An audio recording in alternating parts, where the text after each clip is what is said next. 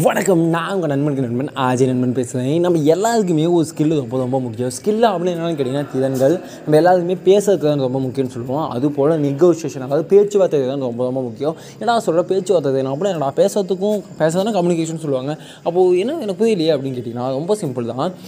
நாம் ஒரு ஒரு ஒரு ஃபார் எக்ஸாம்பிள் கடைக்கு போகிறோம் நீங்களே அந்த கடையில் போயிட்டு பேரம் பேசுவோம் ஆக்சுவலாக நம்ம எல்லாமே பேசுவோம். என்னென்னா ஒரு பேக் வாங்க அப்படின்னா அந்த பேக் வந்து ஒரு ஐநூறுரூபா சொல்கிறாங்க அப்படின்னா நம்ம என்ன கேட்போம்? ஒரு முந்நூறுபாய்க்கு கிடச்சா பரவாயில்லன்னு யோசிப்போம். அவங்க அந்த கடைக்காக நானூறுபாய்க்கு தள்ளி விட்டால் பரவாயில்ல அப்படின்னு நினைப்பாங்க.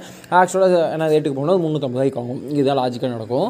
அந்த மாதிரி ஒரு டைப்பாக நடக்கும். பட் இது எப்படி நடத்தணும் அப்படின்னு சொல்கிறாங்கன்னா வின் வின் பாலிசி அப்படின்னு சொல்லுவாங்க. என்ன நான் சொல்கிறேன் வின் வின் பாலிசி ஆமாம் நானும் தோக்கக்கூடாது நீங்களும் தேக்கக்கூடாது. அதாவது உங்களுக்கு எனக்கு ஒரு பிரச்சனையாக இருக்கலாம் அல்லது வாக்குவாதமாக இருக்கலாம் விவாதமாக இருக்கலாம் அதாவது பொருட்களை விற்கலாம் என்ன வேணால் பண்ணலாம். ஆனால் ரெண்டு பேருமே வெற்றி பெறணும். அது எப்படி ரெண்டு பேருமே வின் பண்ண முடியும் அப்படின்னா பெருசாக ஒன்றுமே இல்லை. நான் தான் வின் ஜெயிச்சிட்டேன் அப்படின்னு நினைக்கவே தேவையில்ல. அதாவது அந்த கடைக்காரனுக்கு இன்றைக்கி வந்து ஒரு பத்து பேக் வின் பண்ணணும். அதாவது ஒரு பத்து பேக் விற்கணும் அப்படின்னு ஒரு டார்கெட்டில் இருப்பாங்க ஒன்பது பேக் விற்றுப்பாங்க பத்தாவது போகிறீங்க அப்படின்னா அவனுக்கு தேவை அந்த ஒரு பேக்கை வந்து விற்றாகணும் பட் லாஸ் ஆகக்கூடாது அவனுக்கு ஓகேவா அவனுக்கு வந்து ஒரு முந்நூறுபாய்க்கு மேலே விற்றோம்னா லாபம் அப்படின்னு வச்சுக்கோங்களேன். உங்களுக்கு வந்து ஒரு நல்ல பேக் வாங்கணும். அந்த பேக்கோட பட்ஜெட் பார்த்தீங்கன்னா ஒரு நானூறுபாய்க்கு உள்ள இருக்கணும். தான் பட்ஜெட் அப்படின்னா ரெண்டு பேர் அவன் சொல்லக்கூடிய ரேட் வந்து ஐநூறுபா ஐநூறுபா ஆயிரம் ரூபாய் கூட இருக்கலாம்.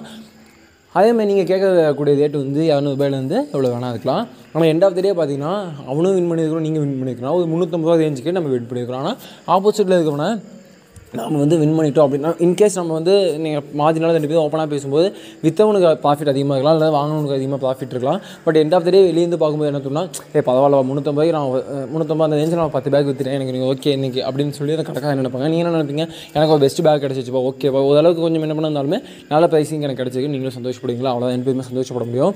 இன்கேஸ் நம்ம வந்து ரிவீல் பண்ணுறோம் ஃபார் எக்ஸாம்பிள் ஏ ஐநூறு பேக் நல்லா முந்நூற்றம்பது வாங்கிட்டா பார்த்தியா அவன் இருச்ச வேண்டாம் அப்படின்னு நம்ம சொல்லிட்டோம் அப்படின்னா அந்த கடைக்காக என்ன டே நான் வந்து ஏமாந்தாலையோ ஐநூறு பேக் அப்படின்னு சொல்லிட்டு அவனு ஃபீல் பண்ணுவாரு. இல்லைனா அவன் என்ன சொல்ல தம்பி இதெல்லாம் இரநூறு பேக் தான் உனக்கு முந்நூற்றம்பது விற்றுறேன் பத்தியா எனக்கு அப்படின்னு சொல்லிட்டுமா அவன் டைம் அந்த கடைக்கு அந்த கடைக்கு வரவே மாட்டான். அதனால் ரெண்டு பேருமே வின் அப்படின்னாவே தென் அப்படி என்னன்னா உண்மையாக உண்மையான ரியாலிட்டி அந்த இடத்துல பேசக்கூடாது என்னடா உண்மையை பேசக்கூடாதுன்னு சொன்னால் அங்கே உண்மையை பேசக்கூடாதுன்னு சொல்லவே இல்லை. உண்மையை வெளிப்படாமல் இருக்கிறது தான் அந்த இடத்துல தேவையான விஷயம் அப்படின்னு தான் சொல்கிறாங்க அது மட்டுமா இந்த மாதிரி இந்த மாதிரி ஒரு பேக் வாங்குற இடத்துல மட்டும் தானே இல்லவே இல்லை. லைஃப்பில் எல்லா இடத்துலையுமே இந்த நெகோசியேஷன் அப்படிங்கிற விஷயம் ரொம்ப தேவைப்படும்.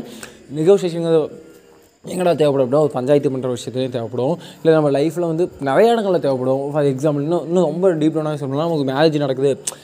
வீட்டில் ஒரு ஃபங்க்ஷன் மேரேஜ் ஃபங்க்ஷன் தான் ரொம்ப பெருசாக நடத்துவாங்க. அந்த மாதிரி மேரேஜ் ஃபங்க்ஷன் நடக்குது அப்படின்னா அந்த மேரேஜ் ஃபங்க்ஷனில் நிறைய விஷயங்கள் அரேஞ்ச் பண்ணும். ஃபார் எக்ஸாம்பிள் ஒரு மண்டபம் அரேஞ்ச் பண்ணுறாங்க அப்படின்னா ஒரு ஹால் அரேஞ்ச் பண்ணுறாங்க அப்படின்னா அந்த ஹாலுக்கு வந்து இருபதாயிரம் முப்பதாயிரம் பத்தாயிரம் எவ்வளோ வேணால் எல்லாம் ஹாலை பொறுத்து அந்த இடத்த பொறுத்து இருக்கலாம். அவங்க சொல்கிறது வந்து பத்தாயிரரூபான்னு சொல்லுவாங்க. நம்ம பத்தாயிரரூபா அப்படியே கொடுக்க முடியுமான்னு தெரியாது. நம்ம பட்ஜெட் விட அதிகமாக போகலாம்.